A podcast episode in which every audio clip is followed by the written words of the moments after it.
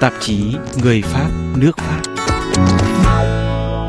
Sau 4 ngày dành riêng cho giới chuyên nghiệp và báo chí, ngày 23 tháng 6 2017, triển lãm hàng không và không gian Le Bourget lần thứ 52 bắt đầu đón tiếp công chúng cho đến ngày 25 tháng 6.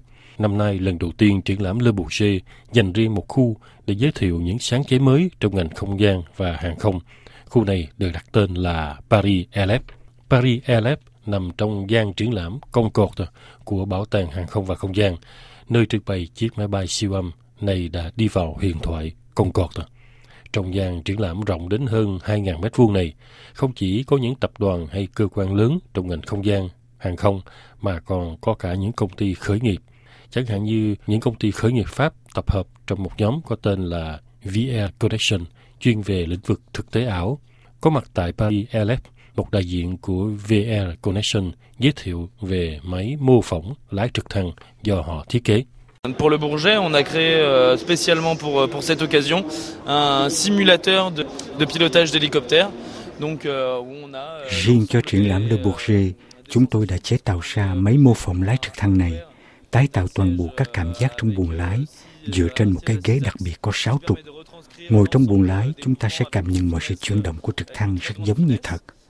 Về nội dung thì chúng tôi thiết kế một giao diện thực tế ảo với toàn bộ các bộ phận điều khiển trực thăng, không chỉ làm cho chúng ta có cùng những cảm giác của một phi công lái trực thăng, mà mấy mô phỏng này còn tạo ra những hình ảnh như thật ở bên ngoài buồng lái và tạo ra những tình huống như chúng ta đang lái trực thăng thật vậy.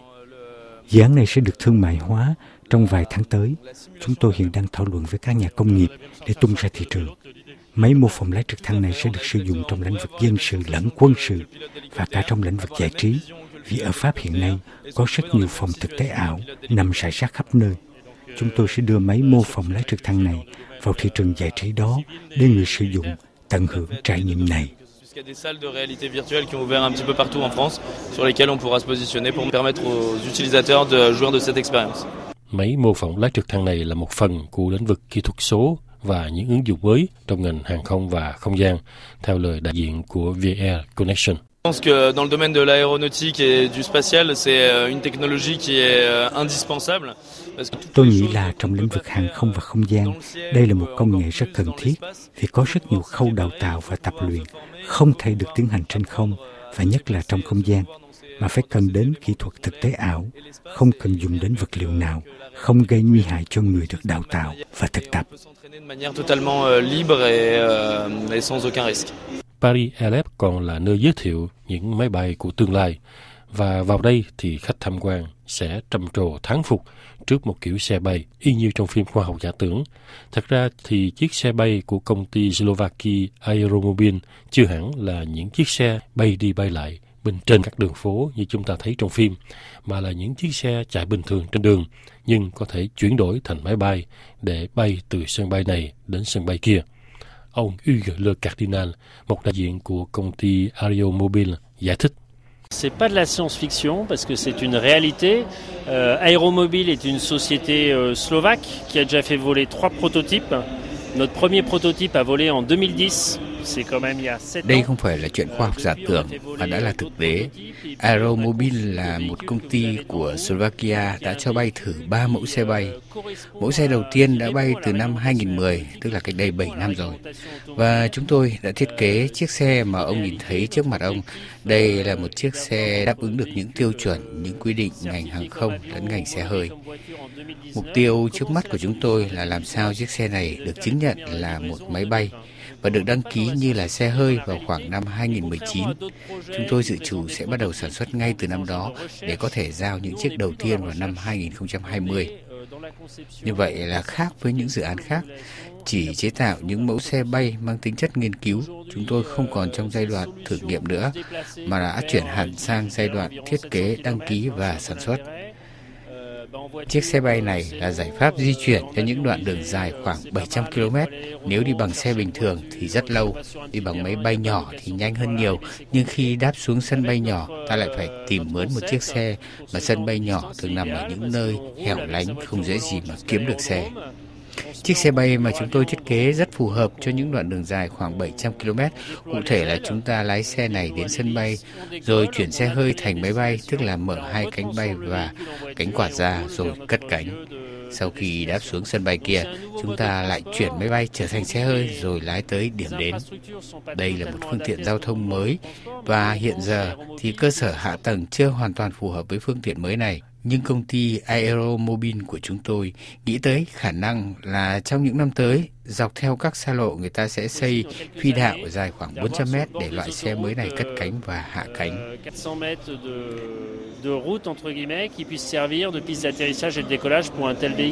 Nhưng chiếc xe bay được trưng bày tại triển lãm Le Bourget chỉ là khởi đầu cho những dự án khác của công ty Aeromobile trong tương lai, như lời ông Hugues Le Cardinal. Alors le premier véhicule que vous voyez effectivement c'est un véhicule de deux places. On va en construire Chiếc xe trước mặt chúng ta là chiếc hai chỗ. Chúng tôi sẽ sản xuất khoảng 500 chiếc như vậy. Giá của nó vẫn còn khá đắt, nhưng bên cạnh đó chúng tôi dự trù chế tạo những chiếc có kích thước lớn hơn, phù hợp hơn với việc di chuyển trên đoạn đường 700 km. Ngoài ra, để sử dụng loại xe này, ta phải có bằng lái xe và bằng lái máy bay. Trong tương lai, chúng tôi còn dự án chế tạo những xe bay tự động và hiện nay đã có rất nhiều công nghệ về máy bay không người lái. Cái này thì còn là chuyện khoa học giả tưởng và hiện giờ tôi nghĩ là chưa chắc có ai sẵn sàng ngồi trên chiếc xe bay tự động, bấm nút để nó tự cất cánh và hạ cánh. Nhưng nên nhớ rằng trong ngành chế tạo xe hơi người ta đang phát triển ngày càng nhiều kiểu xe tự động mà trong vài năm nữa chúng ta có thể sử dụng được. Ils sont en train de concevoir plein de systèmes bah, qui seront euh, à notre disposition dans quelques années qu'on pourra utiliser. Đến với Paris Aleph, khách tham quan cũng sẽ có dịp tìm hiểu những phát triển mới trong ngành không gian, chẳng hạn như qua dự án Altair, tức là dự án của châu Âu, phóng vệ tinh nhỏ với chi phí rất thấp, một dự án đáp ứng rất đúng nhu cầu hiện nay. Dự án được thực hiện bởi cơ quan ONERA, một cơ quan thuộc Bộ Quân lực, tức là Bộ Quốc phòng Pháp.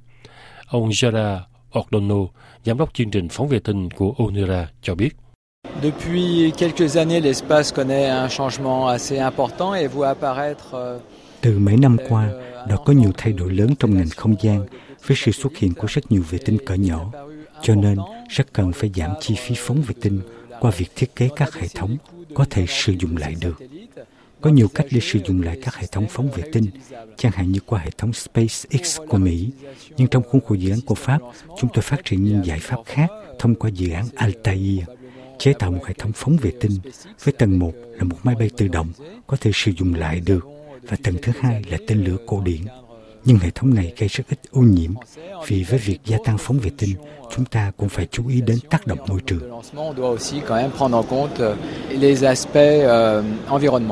Còn theo lời cô Julie Govich Ledoga, nhà khoa học của UNERA, thì chưa tới 10 năm nữa, hệ thống phóng vệ tinh nói trên sẽ được đưa vào sử dụng. Au niveau du projet Altair, l'idée c'est de viser une mise en service aux alentours des années 2025.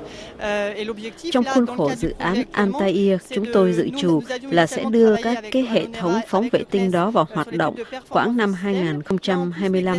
Hiện tại chúng tôi đang trắc nghiệm tính kinh tế của dự án để từ đó tiến hành lập kế hoạch kinh doanh và nghiên cứu thị trường để có thể tung ra thị trường vào năm 2025.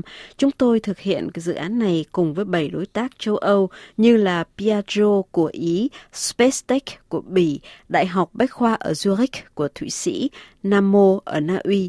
Ở Pháp thì chúng tôi cộng tác với cơ quan nghiên cứu Bertin và Trung tâm Nghiên cứu Không gian Quốc gia CNES. Chúng tôi sẽ tiếp tục làm việc với các đối tác này. Hệ thống phóng vệ tinh mới được đưa vào sử dụng. puisse euh, poursuivre euh, le projet euh, par la suite si on a une mise en service effective.